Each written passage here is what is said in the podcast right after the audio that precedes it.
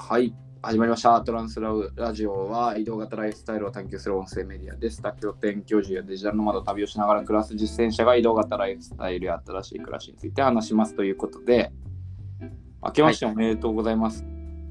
の後かな、明けましておめでとうございますの次かな？確か。そのくらいだった気がする。やっという間に1月終わったね。早かったっすね、マジで。早かった。いや、でもいろいろ状況も変わりまして、今、はいはいちなみに僕は、うん赤ちゃん初めてのフライトをおお。2時間ぐらい飛んで、めちゃくちゃ寝てた。あ、めっちゃ寝る？あ、そうなんだ。今3ヶ月なんだけど、泣いちゃいそうだけど。めちゃくちゃ寝てて、はい、で、今、沖縄に1ヶ月ぐらいこれからいます。おお、いいっすね。もう今いるんですよね、沖縄。ああ、今いる。どこにいるんですか、沖縄の？えっと、うるま市と恩納村とかの近くのうるま市っていうところだから、ちょっと、リビングエニューアコモンドありますね。あ、そうなの？そうですね、うるまだと。えー、の海浜公園の近くだから、ちょっと海を走ったり、海、浜辺を朝走ったりします。キャンプしてます、キャンプ。いいっすあね、のいいっすね。よくさ、野球とかサッカーの人たちがさ、はいシーズンは始まる前にキャンプに行くじゃん。うんうん。ちょっと僕もキャンプしてます。おお、今のシーズンで。うん。いいっすね。走ってるし。なんかね、走ってる清野さんが走ってるのをストーリーで見てるんですけど、うんいつも場所が変わるんでね、うん。どこにいるのかっていうね、その書かないんですよね。そうどこにいるのかはわからないけどうん、どこか遠くへいるいそうだっていうことは全然違うとこにいる時とかね、あ、これ東京っぽいなって、街っぽいなって時とかあったりするよね。あそうそうそうそうん。そういう感じう。ですす。ごい。たまにわかるでしょあ、あれこれはっていう。そう、あの、浅草とかわかるんですけどね、あ突然浅草の次のストーリーでね、あの次の日、ヤシの木出てきてです。なんだこれっつって、こんなとこ近くにあるっけど思って。ないですね。びっくり、びっくりしますよ、普う通に。んはい。で、ちょっと先に俺のニュースから言うと、最近赤ちゃあ、んどうぞ。あと3ヶ月の子供のパスポートを申請しまして、おー、3ヶ月ってもうパスポート申請できるんですか？そう、できるんだけど、必要なんだよ、そもそも。そうか。そなるほど。え、飛行、航空、航空券も必要なんですか、う。基本的には、膝の上だったら3歳ぐらいまでは無料。そうなんだ。そう。で、3歳から12歳ぐらいまでは、小学生の時までは、うんうんえっと、半額ぐらいで席取れるあ、へえ、知らなかったですね。っていうのを最近学んでおります。で、うん結構ね、国、国、大体の国は、国によっていろいろ違うんだけど、大体は親の隔離期間と一緒かな。ワクチン打ってるあ中そうなんですね。そうまあまあまあ、そうですよね。親よりちょっと先にとかって言ってもね、うんなかなかどうしてやらいいのかって言って。そうそう。16歳未満の子は大体そうだね、みんな。18歳とか。そういう状況です。で、子供はね、えっと20歳未満は10年と5年の5年のパスポートしか取れないのね。おうだけど逆に5年間パスポートを、え、これなのっていうような今3ヶ月なんで、うんうんうん。どういうパスポートを証明写真撮って今申請中だから、え、証明写真やばいっすね。春ぐらいには海外に行く感じになると思います。うん。へえ。そんなん知らないですからね、普通は。うんうんあれ？自己紹介するの忘忘れたわ。自己紹介しなかった。ということで、ベイビーを、えっと、のパスポートを申請中の、で、沖縄に着いた、えー、セイノと、はい。はい。えー、減量を開始した大塚です。お願いします。おということはどういうこと？大会とかになんか出るってこと？ああ、いや、ちょっとね、そうですね。今、あの、少し慣らそうと思ってて、そのまだ大会出ないんですけど、うんうんうん。増量と減量を、あの、一回、何回か繰り返してみて、体を慣らそうっていう、ただ、体をいじめにかかってるっていう感じなんか目的はあるの？一応。夏が来たからいとか。あそうですね、一応ね、その大会に出るっていうのはあって、あとあのサイズ感的にはその父親を超えるっていうのはあるんですけど、あ、父親もでかかったのね。父親あったの筋そうですね肉あったのね。あとはその、あ、ですですです。であとはあの、あれですね、ちょっと前にも言ったかもしれないですけど、あの、ベンチプレスに恩返しっていう、あの、わかんないわかんない。何それ。あ、僕の父親と母親はあのベンチプレスを通して出会ってるので、おへえ。そうなんですよ。だから、それでちょっと僕もベンチ上げれるようにしないとと思って、頑張っています。はい。全然関係ない話なん自分をですけど。たどるね。たどる旅をそうですねしないといけない。そうですね。そうですね。うん。なるほど。期限をね。はい。いやーまあそんな感じで、他にも、他にはなんか、あ、いいね、このさ、はい自分の名前今まで毎回自己紹介変えてやっていくっていう方法だったけどさ、はいはいはい。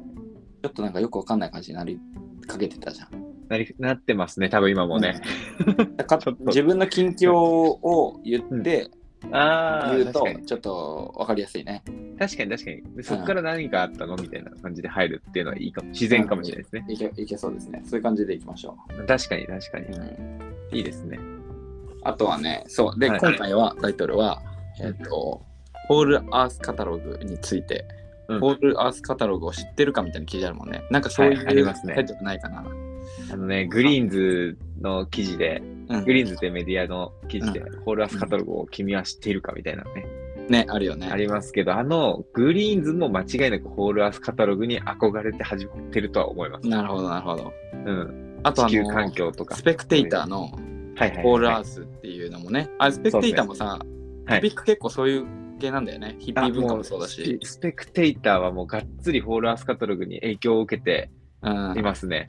そうなんだよね。そう、編集長、えっと、ホールアースカタログの、あの、うん。作った、スチュアート・ブランドっていう人がいるんですけど、はいはいはい、おじ。その人まだ生きてて、あで、そうなの人に、そう、あの、スペクテイターの編集長の青木さんって人は会いに、実際にインタビューに行ったりとか、しているぐらいえー。あの、めちゃめちゃ大好きだと思います、多分。スペクテイターっていうあの紙でしか出てない PDF とか電子書籍とかも多分ないんですけど、そうなんですよ、ないんですよ。あの、であれ不定期るみたいです、あれは。めちゃめちゃ。期なのかな？一応多分ね、なんか定期的に出てます。1ヶ月1に回なのかどうなのか。?1 ヶ月にちょっと、いや、回も出てないぐらいね出てないですね、多分。うん。3ヶ月に1回とかそれぐらい結構の、濃いテーマでね、うん出る。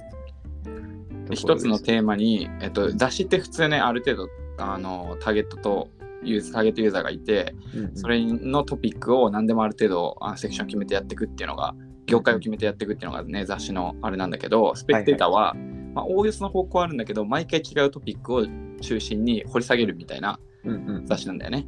そうですね。そうですね。でさらに言うと、うんあの、ポパイっていう雑誌は多分うん結構多くの人が知ってると思うんですけど、うんうんうん。このポパイもホールアースの流れを組んでいるんですよね、実は。うんうんうんうん。なんかでも見たかもしれない。もうめちゃめちゃ原点というか。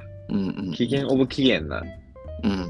可能性を持っているカタログなんですよね、とにかく。うん。っていうホールアサカタログっていうのがあって、はい。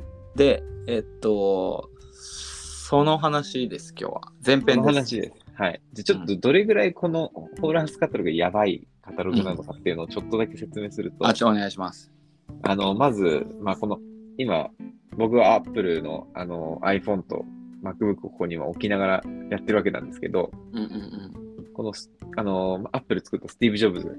うん。うんスティーブ・ジョブズは、うんあの、公演見たことありますかね？スティーブ・ジョブズの公演。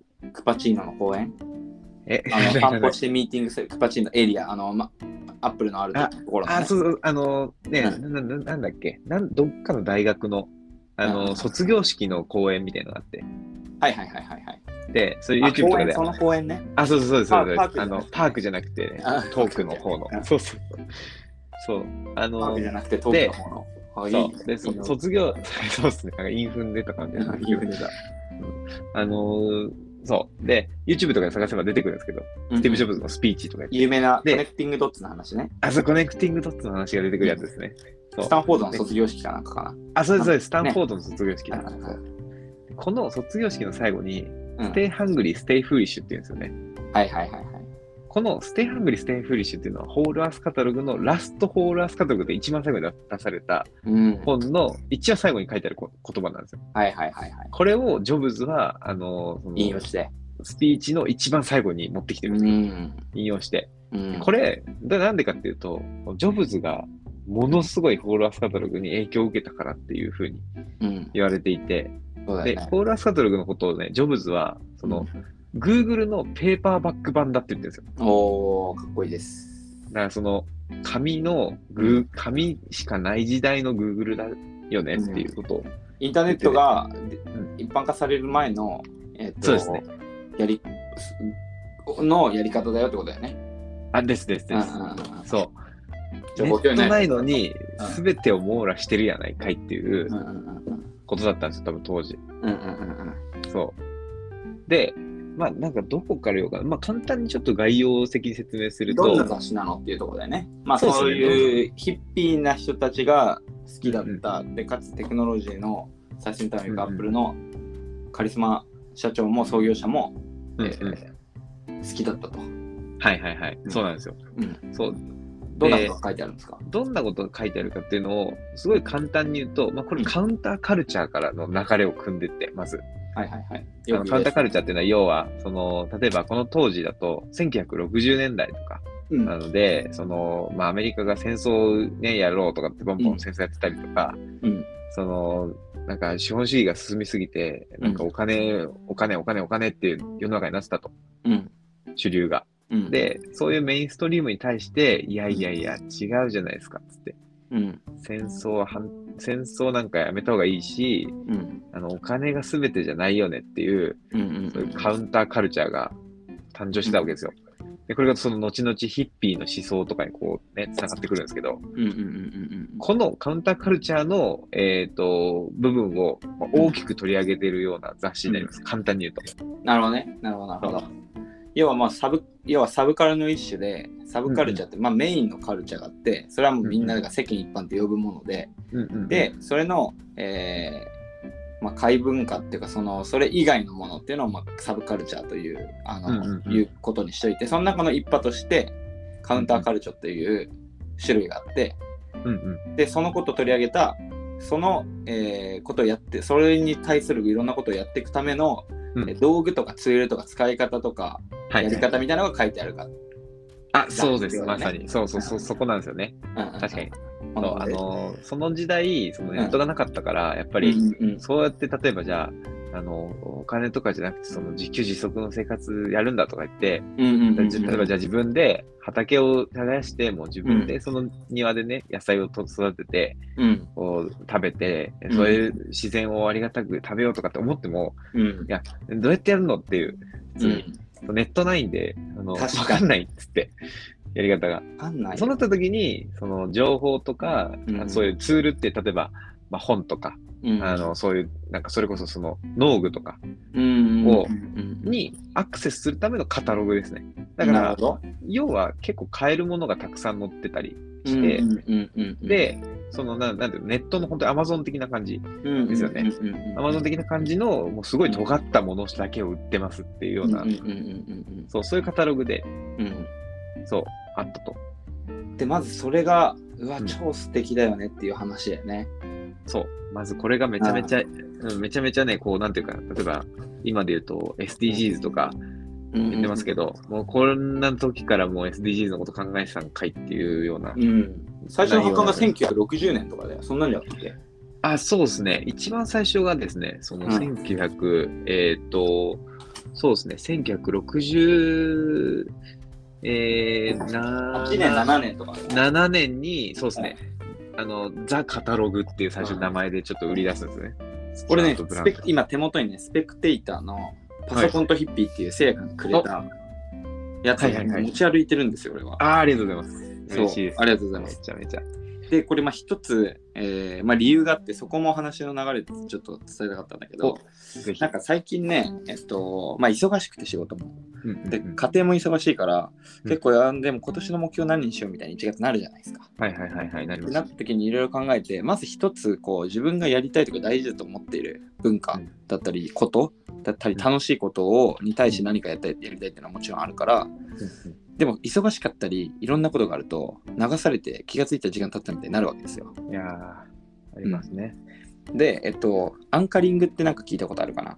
アンカリング。そうあの船のさアンカーってあの要は怒り？うんうん。を落とすみたいな形で船ってあの、こう港に停泊するときとか。そうそう停泊するとき重い怒りをしあの下に下げてそこの重みでそこに停泊するっていうことをやるわけじゃないですかはいはいはい。あんな感じでアンカリングっていうのはなんかよく広告とかでも使うことによってちょっとバイ考え方のバイアスを持たせて持たせて要はなんか3万円って言われて高い気するけどあの10万円5万円3万円のプランどれにしますかって言われて3万円安く見えるみたいな。これも一種の考え方のアンカリングっていう手法なんだけどはいはいはい。自分をそのかん常に考えたい時に流されちゃうからそこに戻すみたいなことも一種こうアンカリングの手法としてあって。おで常にちょっと俺はあの仕事めちゃくちゃうまくいってた時って毎朝うん。10分間ビジネス書を何かしら読むっていうのをやってたんですけど、あ、へえ。でそうするとそこに戻ってってすごく仕事のやる気も出るし効率とかいろんな効果とかいろんなことを意識しながらその学びをそのまますぐ実践に一日できるからすごくなんか効率よかったりめちゃめちゃいいですね。そう、はいはい。で今何のアンカリングが必要なのかなと思ったらやっぱりそのパソコンとヒッピーのあのスペクテーターの感じとかそのホーラスカタログがすごくなんかあすごく楽しいことやりたいことだなみたいなところがあるから、うんうんうんうんそこに戻すっていう意味合いでスペクテーターせや君からもらったそのホーラスカタログが書いてあるとか、ジョブズとかのことが書いてあるヒッピー文化のスペクテーターのヒッピー文化の巻をちょっと持ち歩いてね、おあのーま、ほぼ毎日読んでるんですよ、ちょっと。おーあアンカリングしてるってことですか？読み返すわけです。一部一部で10分とか5分だけ、はいはいはいはい。うんっていうのをやっております。あうんその習慣はいいですね。いいよ朝ほんね本当に短い時間だけやるやるっていうのがポイントなんですかね。そういうことですねお。そこに戻していくみたいなね。もうもちろんその仕事もやるんだけど、あのいつもはい忙しいの。常にそれをちゃんと考えながら、ちょっとなんかそこに考えていくとね、なんかやっぱ行動したり考えたりするんで。確かに。なんかその じ軸軸じゃないけど、そういう、そうのんそれこそそのアンカー、怒りをうんあるポイントに落としておけば、そのうんまあ船がこうね、ちょっと遠くに潜んだ時にもこう戻す戻せるみたいな。そういうこと、そういうことそういうことです。なるほど。で、それでそう、はいあのーホーラスカタログのこと書いてあるんだけど、あのうんコンテンツの説明があって、その中にね、もうその、67年とかなのに、はいはい。もう80年代ぐらいからノマディズムとか、そのノマディックな遊牧民に対してのコンテンツもあるんだよね。うんうんうんうん。っていうのが面白いなと思ってて。確かに。そう。もうその言葉出てて、うんうんうんそうその時点で。うんうんうんそうん。で、そのノマディックとかっていう言葉を言ってるスチュアード・ブランドっていうそのね、作った方がいるんですけども、うんうんうんあの、フォースカタログを。うん。この人、そのまず一番最初は何やってたかっていうと、うんうんうん、まあちょっとね、結構フラフラしてたっぽいんですよ、結構いろいろ。まあうん頭も良かったんだけど、その、なんていうのかな、こうカメラマンやってみたりとか、うんうんうん、なんかで、ちょっと戦争行ってみようかなみたいなのとか、うん、で結局お前はまだダメだとか言われて、あいけなかったみたいな。そう。なんか、結構ね、多分フラフラしてたっぽい。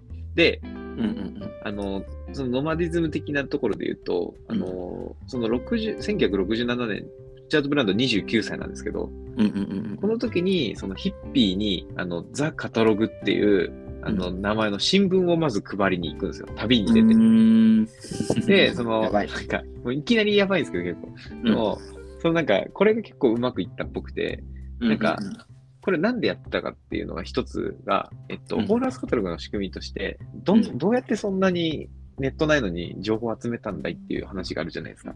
そうだね、そうだね。うん。で、これ結構不思議に思ってたんですけど、これはどうやってやったかっていうと、その読者の人に、あの、うん。最後の、最後のページに、うん。読者の人に向けて、あの、自分がもし知ってる、その、あの、役立つツールとか、あの、まあ、例えば本とか、道具とか、そういうものがあれば、あの、ひ手紙を送ってくださいと。ほうほうほうほう。で、その手紙を送ってくれて、あの、採用された方には、あのいくらか払いますんで、おあの、書いてくださいっていうふうにやってたんですよ。えそう。で、このヒッピーを巡る旅で、こう、いろんな人にこう新聞配りに行った時に、ほうほう。まあ、実践者に配ってるわけじゃないですか、要は。うん。だから、その人たちが、その、あ、もっとあるよとか。あ、そうそうそうこんなのもあるよみたいなことを、はいはいはいはい。情報源に結局なっていったっていう読者としては。えー、面白いね。で、その、まあ、ちょっとずつ情報が集まっていったっていうのがまず一個あるみたいですね。うんうんうんうん。だから彼も、彼もヒッピー的にま、なんかやってたのかなと思いきや、うんそんなにそうではなかったみたいです。なんかその、薬をばらまく、へーあの、薬をばらまくなんか、その、パーティーみたいな、あの、フェスティバルに参加したりとか、そういうのをやってたみたいですけど。実際になんかその、めちゃめちゃヒッピーっていう、多分、ジョブズとかの方が多分、ヒッピーだ、系だったんじゃないかなとは思います、実践者っていうところで言うと、そんなガチ実践者ではなかったわけね。ああ、そうそうそうそう、そういうことですね、多分。なるほど。でもそれを広めたり知ることを知る、うん知りたかったんだろうね、単純に。多分そうですね。単純に多分ね、興味がめちゃめちゃある人だったんだと思います。なんか。でバリバリの実践者たちからいろいろ聞きながら、それをうんうんなん。かこう広めるために、知ったからにはみんなにこう広めようという、あれがあったってことだね。多分そうだと思います。そうそうそう。で、あのーこれちょっと一個おうんも,、おもろい話というか、なんかうん、前に、あの、そうだなと思った話があって、うんうんうんなんか、今、燃えよ剣ってあの、映画やってるんですけど、うん。うん。あの、燃えよ剣の本を読んだときに、うん。最後の後書きのところに、作者の人が書いてたことがあって、で、あ作者じゃない、ごめんなさい、誰かのちょっと寄せ書きみたいなのがあって、うんでまあ、あの、文化作るときって、うん。この3つのこう段階があるよねみたいな話がうんうんうんうんうん。載ってて。で、例えば明治維新だと、吉田松陰っていう思想家がいて、うん。坂本龍馬っていう行動派がいて、うん。で西郷隆盛っていう実動家、その、うん。まあ、制度に落とし込んでいくっていうタイプの人間がいて、ようやく革命はしっかり起きるみたいな。例えば吉田松陰だけしかいない世界だったら、あの、吉田松陰結構バグってるんで、あの、黒船、黒船自分で勝手に乗りに行っちゃったりして、処刑されてたりとか、結構バグってるんですよ、あのへ人。だから、あの、みんながついてこれないんですよね。多分行き過ぎちゃってて。ーなるほど。ですけど、その、他の人たちに思想をめちゃめちゃこう、幕末志士たちに思想をこう、わーっと植え付けた人ではあって、で、龍馬とかがそういう思想をこううんちゃんと仲介したというか、馬なんかこういろんなところに点々と龍馬もしてて、で、うんいろんなとこでそういう思想の話をしてたっていう。うん、なるほどね。で、最後、そその人たちもでも結局うろうろしてたりとか、めっちゃいろんな人とコミュニケーションしたりするから、うんうんうん、制度に落とし込めないみたいな。うんうんうん、なるほどねで。最後に、その龍馬が、うんなあ、じゃあ龍馬じゃない、西郷隆盛がうん法律とかに落とし込んでいくみたいな部分をやってたってういう話が載ってて、ん。うんうんうんうんで結構だからスチュアート・ブラントに関しては、その龍馬と西郷隆盛の間ぐらいのグラデーションのところにいるんだろうなとは思ってなるほどね。なんかそう、あの、ちょっと長くなっちゃったけど、そうそうそういえいえ。で、この、うんあの、今の話で言うと、うんあの、思想派みたいなうん人がですね、やっぱりこのスチュアート・ブランドにもいまして。ここがちょっともうね、熱いんで、ちょっとこれを今日は最後に話して終わりになりそうです。全然進まなかったけど。あなるほど。まあ、今、はい。まあ、ざっくり、まあ、そういうことがありますと、そういうスチャートブランドっていう人があの書き始めたカタログがあって、うん。まあ、それどんな内容かっていうと、さっき言ったみたいに、ノマディックス、要は遊牧民的な話もあったりとか、うんうん。あとはまあさ世界のあの、世界全体のいろんな仕組みの話とか、ざっくりしたものとか、あはい。と例えばシェルターの作り方とか、あ、そうですね。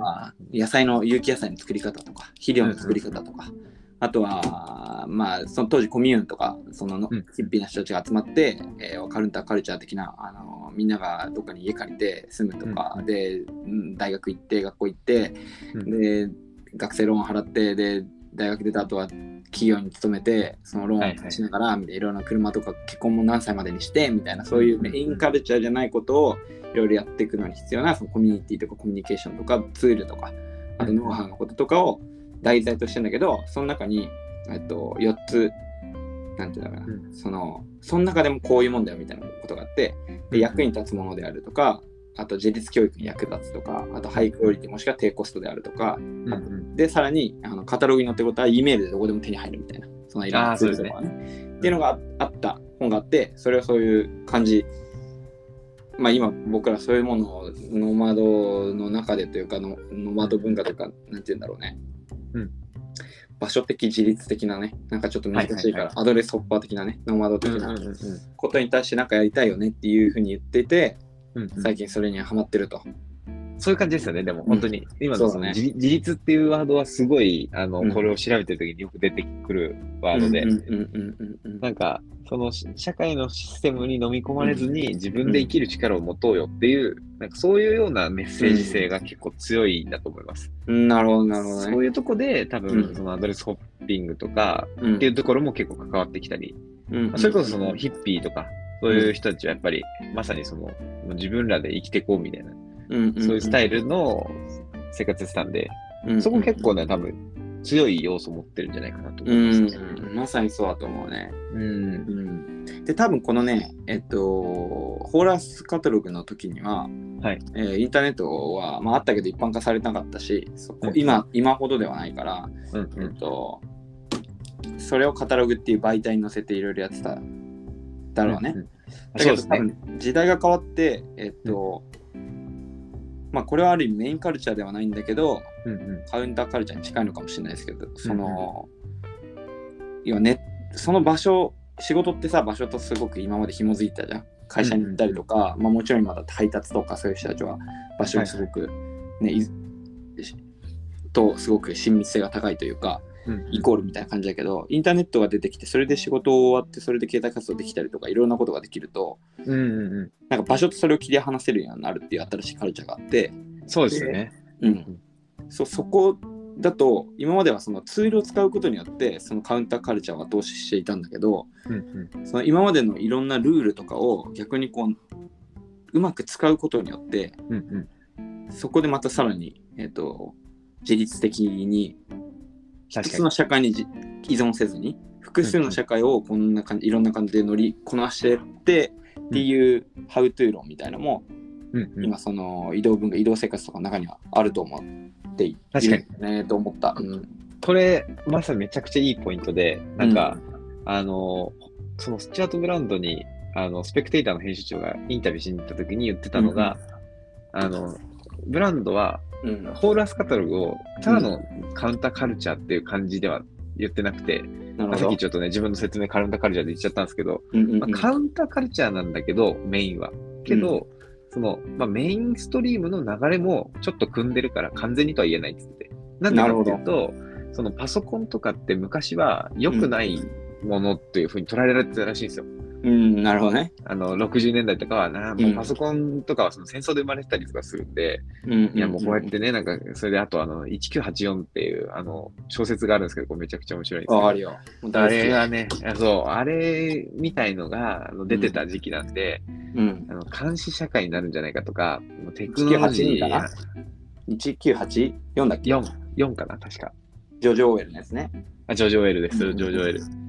だから、あれみたいになっちゃうと困るよねってことで、なるほど、ね。らしいんですよ、もともとは。いや、マジで今その世界来てるからね。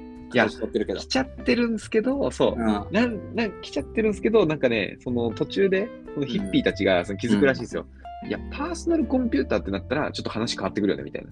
そうだね。国としてコンピューター持ってるとちょっと危険だけど、そう。でもそれが今起きてるから、また面白いよね。これいや、はそうなんですよ。1984、次、1984前編だね。うんうんうんうん。そう、そう、え1984、1984の話だっけ、今。したいなまあいいや、そうね。そういうのが、そうそれを組んでると。いや、1984の話もしたいし、あとあの、ちょっと次回予告と的な感じで。1984の話したいよ。AI 中国1984、Google、Apple、め Netflix。ちゃくちゃおもろいっすよ。これね Google と Apple はもうマジで対局にいて、Apple は FBI にあうんのデータをよこせって言っても、いや、これは個人のだからって渡さなくて、無理やりこじ開けんの FBI を。え、だけど、そうなんです。そう Google とさ、今、スマホってさ、誰でも持ってる端末ってスマホじゃん、はいはい。パソコンよりいで、スマホがもう言ったらパーソナルコンピューターのなんだけど、うんその超ちっちゃくさせられたね、ヒッピー文化ってさ。で、一社は Google、Android がほぼ独占。おだけど、えーっとか、細かい端末で言うと、Android、あの Apple が iPhone が高いから、はこう、あれなんだけど、iPhone を使ってる場合はデータを利用されないのよ。だけど、Google のデータっていうのは Google が広告を出したり収益を上げるために使われてるの。そうなんですか。そうそう。だからこれはいやーあの、それをやっぱデータ売ってる会社と物を売ってる会社で、やっぱデータを絶対売らない会社っていうので、すごくあー Android と iPhone っていうのは、すごくね、またちょっとね、面白い構図なんですよね。うわー、面白いですね。まあまあ、ちょっと、でも、ちょっと、ちちょっとね、あの、ちょっとあの、も戻したいんですけど、あの、うんちょっとだけ挟むと、アンドロイドから少し派生して、うん、あの、Linux あるじゃないですか。そうね。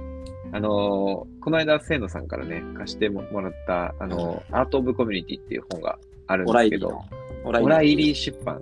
うん、プログラミングの最高峰の出版社の。うん、オライリーっていう人がいるんですよね。あ、そうなの？そう、オライリーって人がいて、へでえ、その後でこの出てくるんですけど、このホールオライリーアスカタ、あの、すごいいろいろはしょると、あのうんホールアスカタログで稼がれた資金によって誕生したコンピュータクラブがあるんですよ。そのコンピュータクラブに、ジョブズ、あの、スティーブ・ジョブズも、あの、ウォズニャックの方のジョブズ、うんあの、アップルコンピューター作った方ですね。はいはい、ね。うん、オライリーもいるんですよ。ここにへえ、ていうオライリーだ。そう。で、それが、あの、この、ホールアスカタログの資金、あの、の収益によって上がった資金によって作られたコンピュータクラブに全員がね、集結しているというね、こうまたちょっと、ううわ、面当白い。てしないおもろさがあって。で、ここから出てるかつアートコミュニティめちゃくちゃおもろいよね。いややそうなんですよし。そうなんですよ。めっちゃ繋がってきて、こうんれちょっとごめんなさい、熱くなっちゃった。あのい、やあの、これめっちゃおもろいですよね、本当に。いや、アート部コミュニティは結局オンラインコミュニティの話じゃないですか。うん、そうだね。で、このオンラインコミュニティっていうのの、もう一番最初と言われてるようなものがあって、うん。そこにやっぱりね、スチュワートブランドはね、絡んでるんですよ。かー。結もうね局、すごすぎ。今あるもう全部繋がってる。なるほどね、今あるパーソナルテクノロジー、要はインターネットも含めなんだけど、ブロックチェーンとかも含め、うんいろんいろんなもの、ね、スマホとかもそうだし、うんの最初の人たちは結局、インターネットがなくても同じことやってんだよね。いや、そういうことですよね、多分。うん。ですよね。で時代時代が変わってて全く違う人に見えるんだけど、えっと、それが紙だったりすればカタログを作ってる人だしそれが端末だったりすると iPhone とか Apple の社長になるし、それがオープンソースだったり本だったりするとオライリーになったり Linux になったりとかいやー、そうっすよね。いうところになってで結局やってることは同じでやってること同じで、真髄がこいやーれ見えますよね。全然伝わってる気がしないんだよな。俺とせいやはめちゃくちゃ共感してんだけど。そうですね。これちょっとだから、あの、ホールアースカタログ的にお便り募集しますか？そうしよこれ採用されたらいくらみたいな感じでもうそうしましょうあの、わかりません。よく意味がわかりませんとかね。そうだね。お便り募集、お便りはまあ何かしらの方で募集できるとして、はいまあ一そうね。そうだね。トランスクドットライライフがあるからね、ドメインが。あ、そうですね。そこ,、そこからちょっとお問い合わせをいじゃあただけたらいいのかな？そうだね。ポッドキャストアット、はいトランスドットライフ。うんにそうですねお便りをお待ちしてま。す。リンク貼れないから難しいですけど。トランスフドットライフのところにお便り募集のフォームを用意するんで、今週ね。はいはいそこに、えっと、何か送ってくださいって感じだね。もしくは、ね Spotify の機能とか、何かしらポッドキャストの機能があったらそれを使って。確かに確かに。え、お募集するの？は、その、やっぱノマディックス的なところ？えーっと、いや、なんか例えば、そのトピックでこういうのを聞きたいでもいいし、それこそ、あの、こういうちょっと意味がよくわかんなかったっていう 話とかでも、なるほど。あもうちょっとこうしてほしいとかね、そういう要望も含めてっていうあと、情報を募集したいね。あのーあそうですね。どんな、もし移動生活してるとかそ人がいたりとか、うんうんもしくは、まあ、それこそ移住とかでもいいけど、2、3年おきにこう、海外に行ったり、違う、いろんなところに行ったりっていうのでもいいし、はいはいそういう人たちが使っているサービスとか、便利だと思うものを、常に募集してますので、そうですね。そうですね。それめちゃくちゃいいですね。そう。うんやっぱね、情報をね、こう回していって循環させるみたいなのがね、うんなんかホールアースのうまくやったとこだと思うんで、そこをちょっと真似したいですね。ということで、前ホホラースカタログはの回は2回やりましょう。はい、でそうですね。お第一回ははいかどうかという感じですが。まずはホールアースのカタログの今説明をして、大体どんな概要か説明して、それの周辺のこの熱くなってるポイントとかもまあ伝わりきらないとこもあると思いますが、全部はいろいろ話して、はいさっき言ってたさ、そのうん前半の締めになんかこう、そういうまあホールアースカタログあります。それのメンターがなんとかみたいななかった？それで最後締めたいと思いますみたいえっと、メンタな。うん、メンターだっけ？なんかさ、ばなんかこれで締めたいみたいに言ってなかったっけ？さっき。ーえ、stay hungry, stay foolish. あ、違う違う違う。なんか途中 その話もちょっとしたいんですけど、みたいな感じで言って。あのいろんな話が出てきちゃってわかんなくなる。あ、あれか。バックミンスター・フラーっていう人がいてっていう話なんですけあど、、多分それだわ。はいはいはい。これはね、ちょっと長いので、今度にしましょう。あの、今度、今度にしましょう。あ、なるほど。次回はね、はいの話を。これちょっとあの、え一ちょっとあの、2回だとちょっと無理ですね。すいません。なので、なので、ちょっとず次回があの急にあのゼロ感みたいな感じになって、あのあーだ第ゼロはあのバックミンスターフラー会っていう感じで。なるほど。じゃあ、ホラースカタログについて語るそのその1みたいな感じだね。あ、そうですね、そうですね。うんもう3とかじゃ無理だってことね。1でどんどん増や、で、アップデートされた情報もちょっと増やしていこう。あ、じゃあそうしましょう、そうしましょう。っていう感じで、ちょっとまとめます。また以上で興奮した2人のテンションをお分かりいただけたでしょうかって感じだね。はい。ありがとうございました。ありがとうございます。でさ、はいそうなんだよね。ホーラスカタログのさ、スペクテーターがさ、まとめてる前半後半のホーラスカタログについての感があるじゃん、あはいはい。それがね、めちゃくちゃ高くて、せやく持ってんだよね。そう、俺これ持ってるんですよね。全編、前半後半両方？あ、持ってます、どっちも。一個はじゃあ全編一回借りていいですか？あ、もちろんもちろんもちろん、全然。てか、で、そう。郵送してもらって。今今今話した情報の多くはそこから持ってきてます、やっぱり。なるほど、なるほど。いや、見たいわ。で、前半見終わったら、ちょっと後半送ります。あ、もちろんです。あれ、あ、もうん。う、いつでも、いつでも、いつでも。ちょっと住所後で送る。後でやれって。はい。まというたまた。感じで、今日もありがとうございました。ありがとうございました。はい。じゃあまた来週。はい。はーい。ありがとうございます。バイ。はーい。